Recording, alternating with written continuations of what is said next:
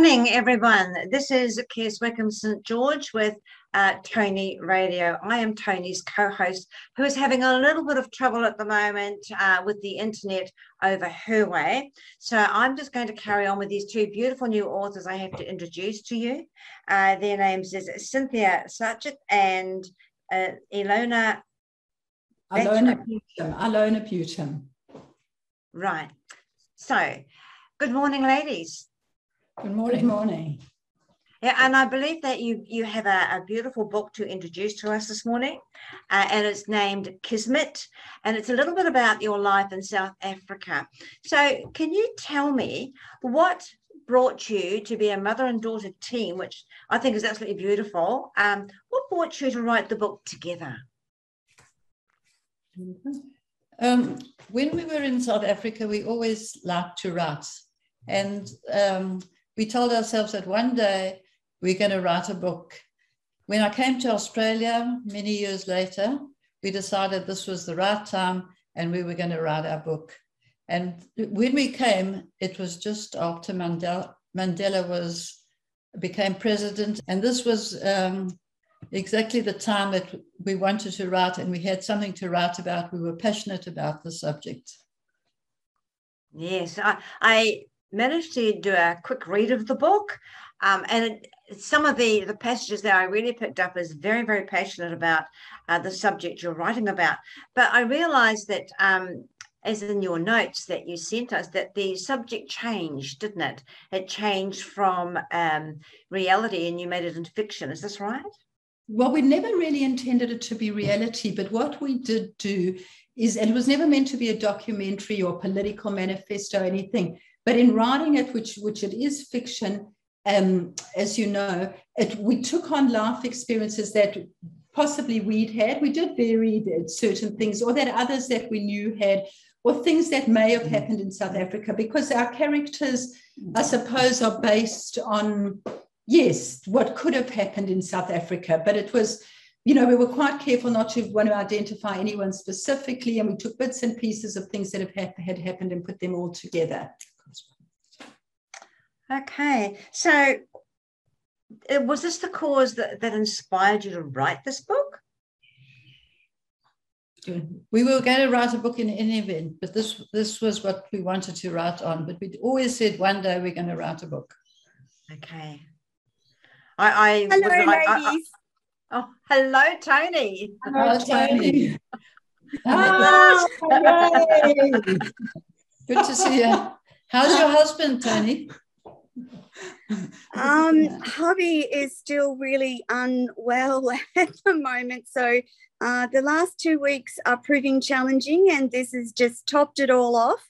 I really get quite distressed when uh, technology fails and lets me down. So um, I've been looking forward to this interview for weeks, and I cannot believe that the computer completely shut down just as I'm about to go live. Um, I have a question for you, lovely ladies.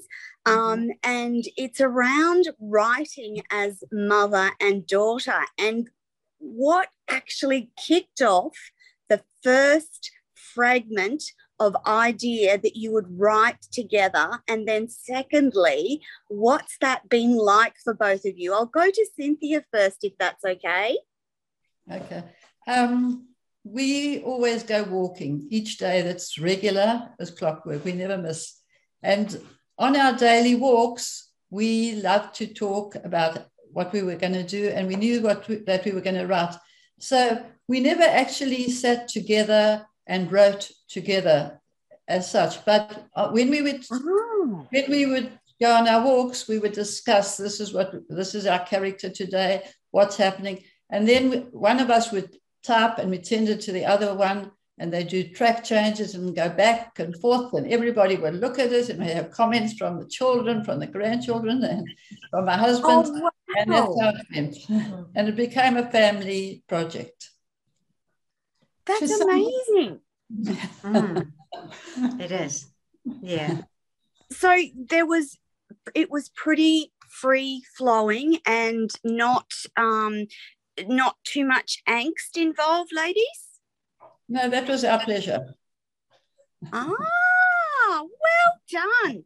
That's really quite um, uh, an accomplishment, isn't it? It's amazing. We actually had a skeleton in the beginning of what we thought the plot would be, but it kind of took a life of its own. It kind of led us to a story that we didn't even anticipate in the beginning, to be honest. It just evolved. Uh-huh, yes. So everybody said write a synopsis before you go, and we had it, but it didn't work as we planned.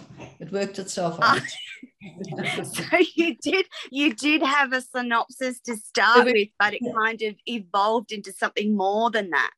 Completely different to what we expected. I think it's amazing, a mother and daughter team. I actually interviewed another mother and daughter uh, two days ago, and you know I've got daughters. Yeah. I'd love to write a book with them. I just think it would be an amazing achievement. Not that they want to write, but yeah, I just yes. you should be very proud of each other. Well, no, it's just amazing. Very grateful to have it. And for, for a number of years, we lived apart because I came across to Australia and they were also living in South Africa. So it was really nice to be able to be in the same city. I remember my mother saying she'd love to be able to bring us some soup and it would still be hot, as opposed to the 16 hour journey or whatever it was. So that was just amazing enough to live in the same city again. And, yes. and then to get the book going was a real extra bonus. So I guess life in South Africa and with the apartheid going on, I guess that must have been really hard for both of you. I can't, I can't imagine that. I've never been in that situation. I can't imagine it. But you know, it's um, to live through it and see all the um, the demise and, and racial separation going on. That must have been really hard for you. Um, well, uh, when you are there, you learn to accept the situation as it is. So it's it appears harder for some, and for others, it's they just go with it. So each person reacted differently to the apartheid system. Mm. And, and what happened is a lot of the information wasn't allowed to be disclosed. So we didn't even know what we knew some stuff, but you were not allowed into Soweto, which was the black township. You were banned from going there. So the first time I went into Soweto was some years later when I was already an adult. I'd never been into Soweto, and I had a friend doing her internship at the hospital there. But we hadn't, didn't see a lot of the things. And when we learned history at school, they also only taught us um, from a different perspective. So we didn't know a lot. When I was at university, though, a lot of those lecturers worked for the cause. And that was the first time I probably studied on an equal basis with people that were not only white. We just didn't, a lot of it was hidden from us and mm. presented to us as the kind of norm. And it, yeah, but it's, yeah. Mm. Yeah, coming from New Zealand myself, I and having a Maori family, uh, you know, for relations, I've never I've never seen racism, so I can't imagine what it would be like. Um, mm-hmm. so yeah, well done to you. So the book Kismet, um, what's it actually about? Very good question. And, and my son was trialing us with some questions last night. But it, it, it actually traces the lives of some of the characters of different color. And we didn't set off to make this about apartheid or anything, but we thought, let's try. We did everything a mm. little bit unconventionally, what you don't normally do in a you know book. But we thought, let's try to give it perspective from the eyes of different characters of different color. So it traces a wealthy white woman who is a lawyer in her lovely manor on North, well, Northcliff Hill near where we lived. It's all fabricated that bit. And then it's got the maid who's who's really had no education. Her life has been looking after, you know, the white family, whereas her own kids are left to be brought up by the granny. And, and so it then follows their lives and there's love affairs. Um, you always don't know quite what to say and not to say without giving it away. There's betrayal, there's hurt, and there's the, there's the consequences of, of what people do with, with those feelings. Yes, I agree. Yeah. So each each character was it, you know, you said that you were you'd go walking in the morning and that you discuss your characters. Was it um like I, th- I think I'll, I'll talk about you know when because when I write I write about as fiction but I've already know or experienced that feeling already. So I can write about it as an expert, really, because I've I've actually experienced it. But I make it fiction. When so when you were talking about your characters as you were walking every morning, was it? Um, I think I'll talk about the neighbour on the hill, or I'll write about them, and we'll fiction it up a bit. Was was that what you actually did? No, but it, it came automatically. Like when we were talking, I was speaking to my friend this morning. and I was telling her about the market. And I said to her, I, I felt the anger of the black children in the market when people came and wealthy people came and bargained with them. So I could relate to that. And I mm. and a friend I had was very um, racist, and, and I went into a shop and I saw she wouldn't take money from a black person's hand, but she would do wow. she well, she said, put the money on the counter, but I don't touch it. And they stood there waiting for their food, but they, she would not touch their hand. And, ah. and so those people, I mean, I didn't go looking for them, but they came into my mind when I was t- mm. when we wrote about it. And and from a strange wow. point of view, that particular lady was such a warm-hearted person to somebody who would have been white. She'd do anything to help. But her thinking against anyone who was black was just that they, you know, didn't deserve to be treated in the same way. Mm. That's, that's such a, it's it's an awkward thing to actually visualize in my own life. It, it gives me the shivers, that sort mm. of thing. It's um, it couldn't have been pleasant to actually, you know, come across it as an experience that would be quite harsh on a on a person that has a heart. I would say. Yep. Absolutely. Absolutely. Yeah. So you've also written um, on one level, it's about people's lives and relationships, but it is a deep and influential effect on the apartheid had on the the various paths they took. So explain that one to me. Well, let's, for example, think about Kate, who's the black maid, who is one of my own personal favorites here because of her background and because she was didn't receive a proper education and there was um, they said we, we, in south africa they'd say we need to educate people for their roles in life the blacks need to be educated to be laborers etc and maids so she was because of from where she'd come her opportunities were extremely limited. So the life she was to lead became very limited. And there's a bit where she mm. has a bit of an issue with her children when she goes back to Soweto and she's late. And they say, and, I, am not quoting exactly here anything, why were you late? And she said, I had to give Master Steve his breakfast. Master Steve lived in Kismet Manor, but she wouldn't leave until she'd given him breakfast for the day. And it didn't matter that she was late for the kids she had to do public transport, all the rest of it to get there, which was difficult. But, um, and that's the type of thing. So it led them in different directions. Whereas yeah. Steve, for example, he'd come from a very wealthy family and um, he was used to wealth. He was used to having a servant. He was used to having a maid and a nanny, and he adored Kate. And there was an ah. experience, I won't give too much here, but just very briefly, she landed up in hospital briefly and she had virtually brought him up. And they said, What is her surname? And he didn't know. He knew so little about this woman oh, yeah. of her you life know, him. Yeah, I've read I've read things like this, but being in Australia, um, you don't I don't I don't see it where I live. So it's it's actually I can see why you made it into fiction because it really is it it grates on the bone, doesn't it, to know that humans can treat each other like that. Yes, it's awful. And we try to present it in the book as just factual, let the facts talk for themselves. So we didn't try to pass judgments. And we've got one character there, Marika, who's very racist. And then you see, you know, her thinking. So she's speaking from the the perception of a very racist white person. And we try to show all of that without let the facts speak for themselves, I guess. Yeah. Yes, I agree. Yeah. You're very passionate about this book. I can see it in your faces. Yes, we are. this I'm book was our dream. I, I was just going to bring up the fact that it was your dream and your bucket list for a very long time, and it's taken a long time to come into fruition. Um, I'm actually curious when talking about apartheid, and obviously uh, you uh, were part of apartheid in South Africa. How did you approach other groups of white people and discuss these topics? Was that hard, or did you have a collection of family and friends that understood the harshness of apartheid?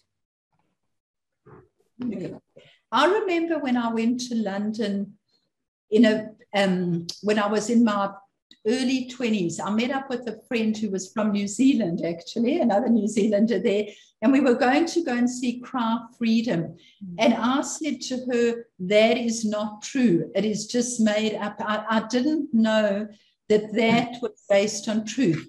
So, you know, when one discussed the things, as I say, we were given such a slanted view. And I obviously later learned, yep, absolutely this was based on truth, but we weren't told stuff like that. So you accepted yeah. And mm. and um, Tony, I don't know if you, I think you might have unfortunately not been on at the point, but I did mention some of the the I studied law and some of the law professors had been very big in the movement um, for equality and anti-apartheid. Yes, I've got a lot of perspectives there. So as a university student, it was very much spoken about, but at mm. school, uh. and in fact, mm. we had a, a project, an assignment, to say whatever they refer to it here, black education in white private schools because it was starting as a very new thing. Yeah, yeah, yeah. Um, I'm curious too, Cynthia, how difficult. Um, I know I know things were difficult in South Africa, South Africa, but how difficult was it to make that decision to move to a place like Australia? Was that something that you thought about for a while? Was it decades in in the planning or thoughts, or what was around that decision? Of course, Ilona was obviously an Australian who wanted to be rejoined, but how difficult was the decision to make? Um, we decided uh, at some point that we would um, go over to Australia uh, we tried we tried to get into Australia into Perth at some point, but we were not accepted. So so leaving your country isn't easy. And we had to wait a long time before we got there. So um, it's uh, we had to give give up everything when we left, and I didn't have a problem with it because psychologically I was ready for it. Mm. Yeah, Yep. So you were more than ready to leave the the life that was South Africa and embrace um, yes, Australia. Yes, I did. And has it been a good move, ladies? Has it generally been a good move? It's the best move I ever made. It's lovely. And yeah. the wonderful thing, it's united the family. When my mother says they didn't get in, it's because of the regulations. They weren't criminals, or but um, it was very, it was very strict at, at a time to to qualify to get in. But it's been a wonderful thing because it's given the immediate family has been reunited. The children have had grandparents and grandparents, grandchildren, a lot, a lot of, a lot of positives. A lot of people don't have um, their grandparents yeah. and yeah. grandchildren and so we were very lucky. Yeah. Mm, a lot of yes. family in South Africa. the immediate family is together. Yeah, that's very important to us. Mm. Mm. Yes, it's a very important thing to have family together. I see that uh, in some of your notes that um, you took a sabbatical. What was that about? I think that is license. That's creative thinking. Um, and I think what happened is when we started, we started when doing the book when, as my mother had said, um, Mandela was had been fairly recently elected as president. We wanted it to be current, and then life intervened. You know, all kinds of things happened along the way that one kind of got distracted. Well, in a positive way, distracted with life, and sometimes in not such a positive way. And then the time, so we put it on hold. And then the time again came where we were able to give it a little bit more attention. Would that be right? Yeah, that's, that's yeah. about it. Yeah. Mm. So what started off as a poignant love story in Kismet evolved into a murder and a gruesome trial. Is that right? Absolutely. Yep. Even this Because we can't and it says, you know, in your notes it says two decades. You didn't give a lot of comments about that one. so is it going to give the book away? it's so hard to know what you can you to say and not to say without giving away certain things. Let's put it this way: we didn't expect a, a, a murder when we started, and we book, certainly so. didn't expect a trial either. That's certainly creativity. It Yeah. really is. Yeah. Absolutely. So, um, Ladies, sorry, Tony. you go, Kes. I was just going to Okay. say, ladies, being seeing that Kismet is uh, fiction, um, I'm just curious to know if you've had the unfortunate experience of murder in and around your life without giving away the story or a trial. My mother's looking at me, which is probably my cue to answer. Um, you know what? There were people that were murdered. A cousin of ours had a restaurant Yes. in Cape Town, and they were closing up the um, restaurant one night. The chap that he was with was shot in the head and killed, and he was shot in the head as well and suffered.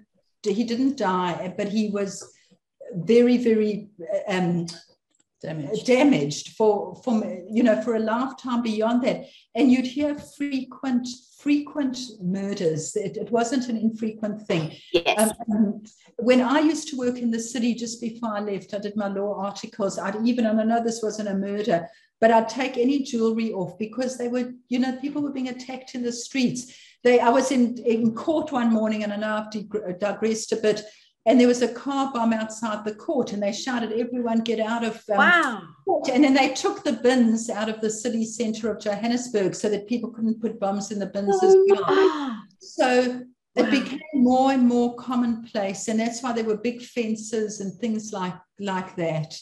Yeah. Um, murder, yeah. And in the case, and, and my work has been involved. I am a lawyer, and I, Yes. and I don't. I'm not Yes. a criminal lawyer, though.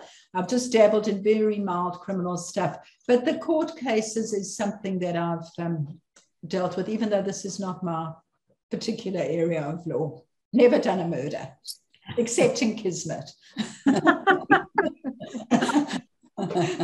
It's going to be interesting. I, I'll be honest, I haven't read it right through. I didn't have the time. But um, from what I have read, I'm going to go straight back into it when I finish this interview and finish it off. Uh, and I will give you a written review because it's just, um, yeah, so far it's an exciting book and I'm really enjoying it. Thank you. Wonderful. Oh, that's awesome. Um, so I'm curious, ladies, any chance that there'll be a follow-up Kismet? Some more books in there? Yes, we're What do actually you think, working on Cynthia? We've started one already, and it takes place in Australia, Sydney, uh, where we we're just around the corner from where we're living, and the, the main character is living in my apartment.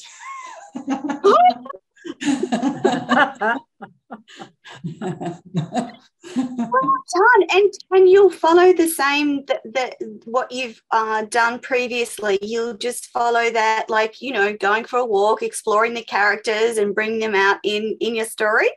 exactly. So we, we do chapter Well by chapter, done. and we'll just keep Yeah. going. That's fabulous. That's what a creative writer does. Just t- Well, it takes characters and molds them. this But time you- around, uh, you know, because of the first book. So now it's flowing a bit better than it would have before. Okay. Yeah. Yes, you're not Yeah, we're because just- it's one doesn't. Oh, go on. And we hope this isn't going to take 20 years.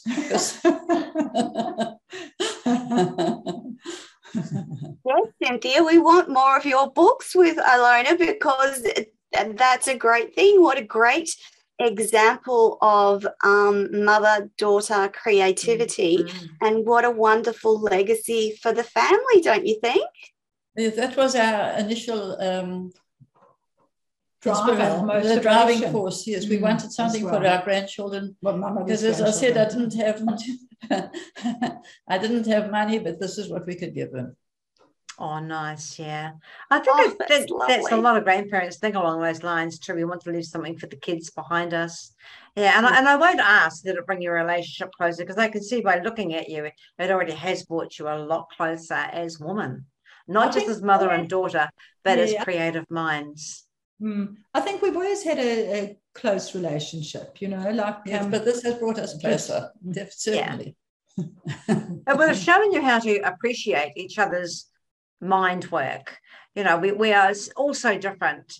I can't imagine um, well, I'd like it to happen, but I can't imagine sitting beside one of my daughters because her brain would be so different. And her view of what happened in our past would also be very different. So, you know, it's also obviously taught you how to be appreciative of, of each other's experiences, seeing through different eyes.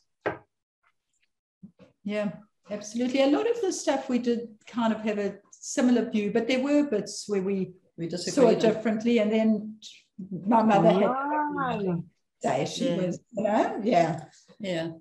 Oh, you've got to bow down to the elders. So, they they know better.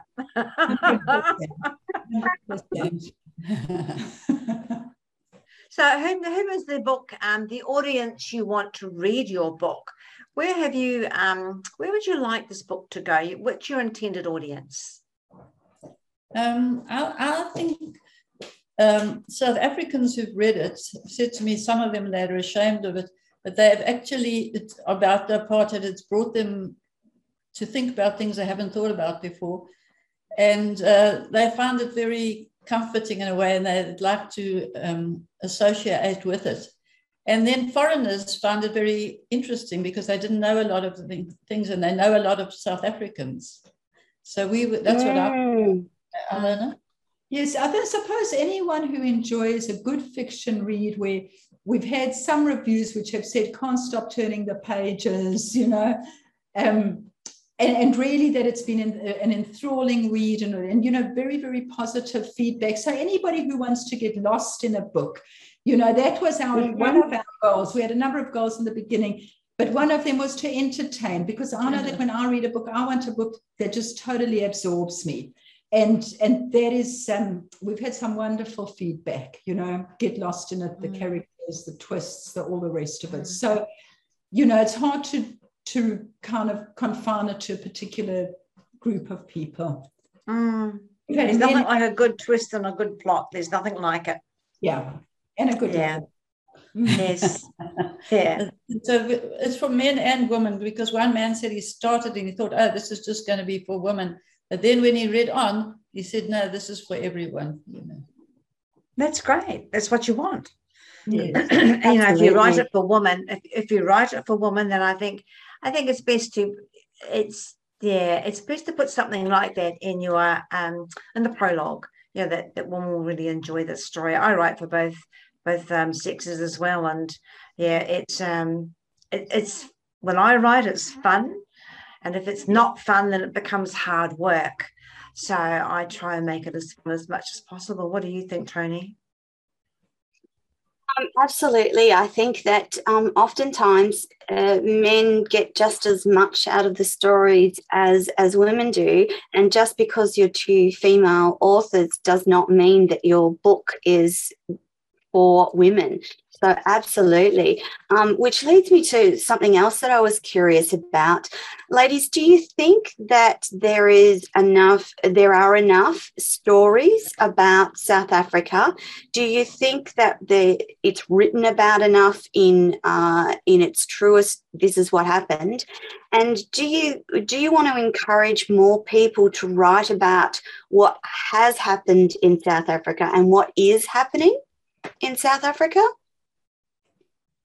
That's uh, you Um, I would say that about any country, not only South Africa, you're passionate about where you live, that's where you should be writing. But South Africa certainly is worth writing about, but for yes. everybody, it's different. But I think, and I've actually got a coaster on the table somewhere here where my tea is take what is good from your past and build your future on it. And I think that there was there was a certainly a troubled past in South Africa, but yeah, I would encourage yeah to read about it because the the because it has hope. And um, and I think at the end of the day what we want for South Africa is hope for a better future hope that everybody living there has the same opportunities and the right to feel like they, that country is home and will, will look after their best interests. So we're still very much invested in what does happen in South Africa, and we only, only want good for it. And, and when we speak to friends and family and you hear problems that are happening, you know, you think, I know they say it takes a generation, but you hope that that the time yeah. can live like mm. Australians, worrying about the smaller things rather than major things in life. When it's not mm. COVID, is, you know. But yeah, yeah. Has COVID affected have, South Africa? Sorry, Tony. Yeah, that's no, no. That's exactly what I was going to ask. Yeah, how has it affected South Africa? You mean COVID? Yes.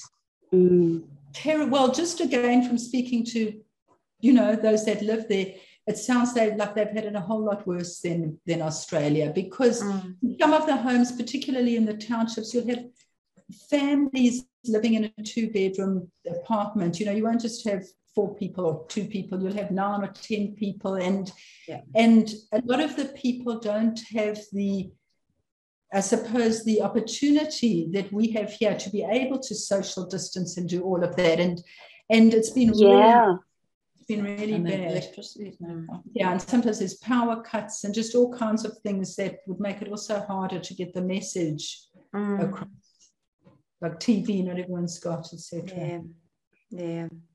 I mean, lockdowns were bad enough here. We only had it for six weeks in Perth um, and then it was over and done with. So we haven't, we don't really don't know what. Well, I don't know what COVID actually feels. I don't, I don't know the fear. We've been very lucky here, but again, um, yeah. you know, it's the the other states in Australia have been badly affected, and, and yeah, but we don't hear much about South Africa. We hear we hear on the news about the government stuff, but you know, person to person, what's happened to next door, we don't often hear about yeah. it. So no, yeah, they have regular power cuts and all the rest of it. So it's much, much, much harder there than here. You can't mm, compare. Yeah. Mm. So, well, no, Tony's so having a those... really hard time. Tony. Uh, I just um, when the computer crashed, I'm like, okay, universe, what are you trying to teach me? These last two weeks have been challenging. What's going on? And what is the answer? What is the universe trying to teach? I uh, think that I need to be uh, absolute, like, generally speaking, I have all contingencies covered, but I didn't actually have a contingency uh, for a black screen computer. And now I know that I can actually readily connect via the iPhone in a certain part of the house. Now I have that contingency sorted. but it's not fun. It's not fun to um, to to try and work through those things whilst delivering live television and wanting to highlight your guests and their beautiful um, collaboration on an amazing book, and your technology fails you. I I, I have the shakes now simply because I, I felt uh, like I've let the audience down and you guys down. And the reality is that we have no control over technology, just as the South African people have no control over uh, power cuts. And I guess that's probably the message, isn't it? That you can't always control what happens in life, but you can control the way that you react to it. And for, for both of you, that's meant shifting continents and shifting countries and re-establishing yes. a whole life.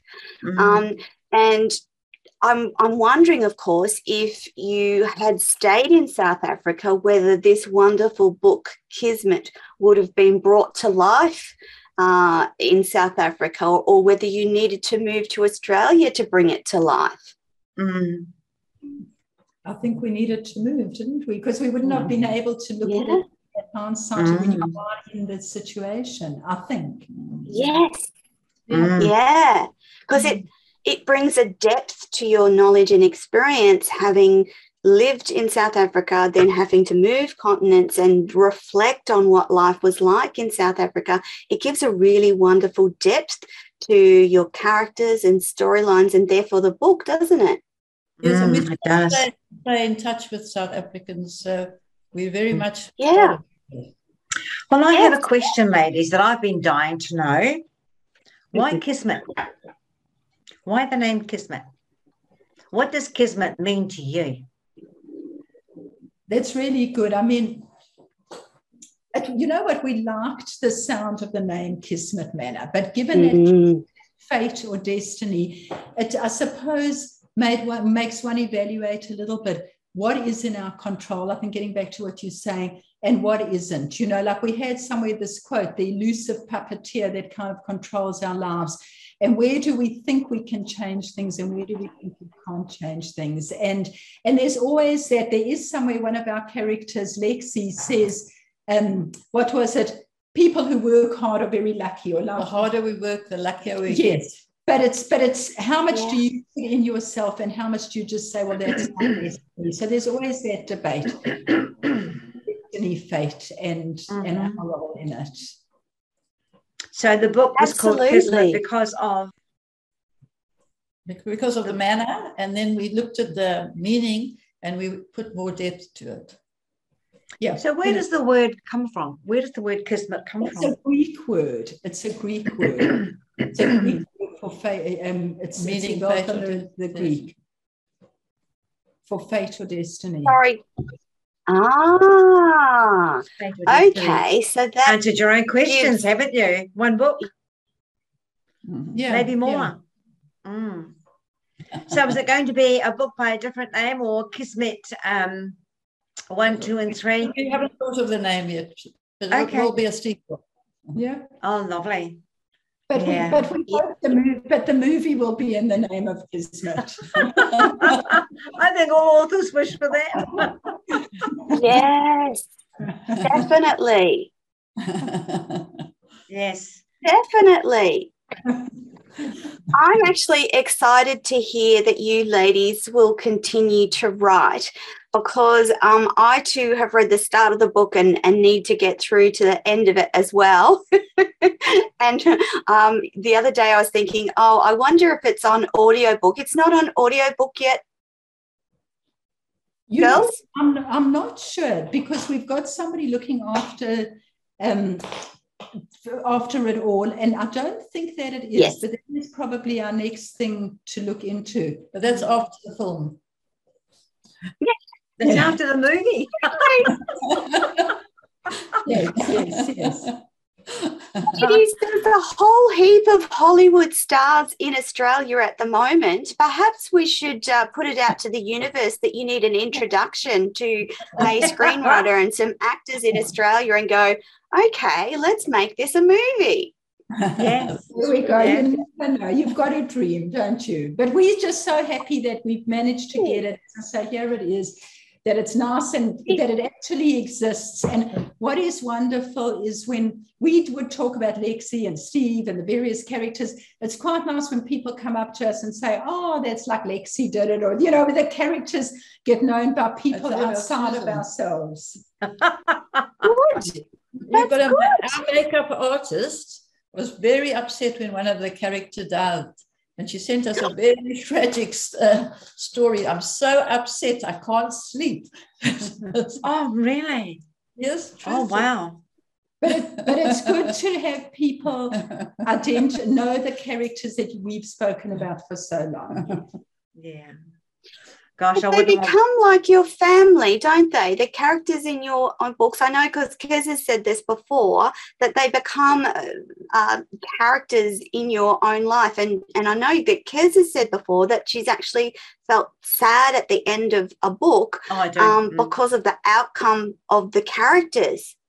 Mm. There was something again that I don't want to give away, but I remember even writing yes, it in. Don't. Um, yes, but you know, you feel you feel for the for the characters. You feel, mm. you know, exactly any sense yeah. of loss and you know all the rest of it. I'll give you ladies a challenge, shall I? Would you like a challenge for your next book? With my last book, I did a double ending. So it's uh, asking my readers to write to me and tell them what the hell how, how they would like the book ended. Do I kill off the character or do I let her live? That's what the ending to the I won't give too much away, otherwise then we'll come to the launch. But that's what I did. I did a double ending, and I think, um, uh, you know, because uh, the author of um, Harry Potter, that's how she ran some of her books, and I just thought how interesting Oh. that she did a double ending, and she had people writing into her saying, "I don't want that person killed off. I want it to live," or "Can we put them in a, inside a tree or inside a box or whatever the magic was going to happen?" Yeah, so um, that's another way of writing ending your book. No, the, and you know what? We do have an ending like that. Obviously, not the character who was murdered, because you know that the character is Oh, murdered. yes. Then Yeah. yes. But, but the, at the end, there is also a scenario where you're left wondering, and people have said to us, what happened then? And I suppose between us, we Ah. leave it open for a sequel or not a Good. sequel, but we Yes. Good. yes. Yes. something like Excellent. that. So, yeah, yeah, yeah. That was my next question. Some of the characters in Kismet, are you going to pop them into the next book or follow their story in the next book, do you think? Yes, Or kill them some off. will stay and some won't. It's, there's a friendship that lasts indefinitely, a lifetime friendship that carries on from Australia to South Africa. Nice. Oh, That's that's, awesome. Yes. Yeah. And I, I love that it's going to carry across the two uh, countries. That's yes. fabulous. Mm. Yes, it's Yeah. written with a very different background, obviously, in Australia. You Yes. know, it's probably more straightforward in some ways. Well, that's what we need Yeah. to hear. As writers, that, Yes. that's your responsibility. As a creative writer, it's your responsibility to take me to a place I've never been before. If I take you Mm. to, um, if I walked into your home, I would have a description of it. I've never been there before, but I would have my own outlook on where you lived. And that's what you need to do for your books. Um, it's your responsibility as a creative author to do that for your readers. Absolutely, absolutely. Yes. Wonderful to write. You know, I'd say to anyone, you get such Yes. a wonderful journey. For, And- and, yeah, And I would not have been able to write this on my own. I just I can't understand why people find it difficult because it's so much easier to write with two people than with one. Ah. That's if you get on. But when you know, if you've got a if you've got a co-writer you don't get on with, it's hell on wheels.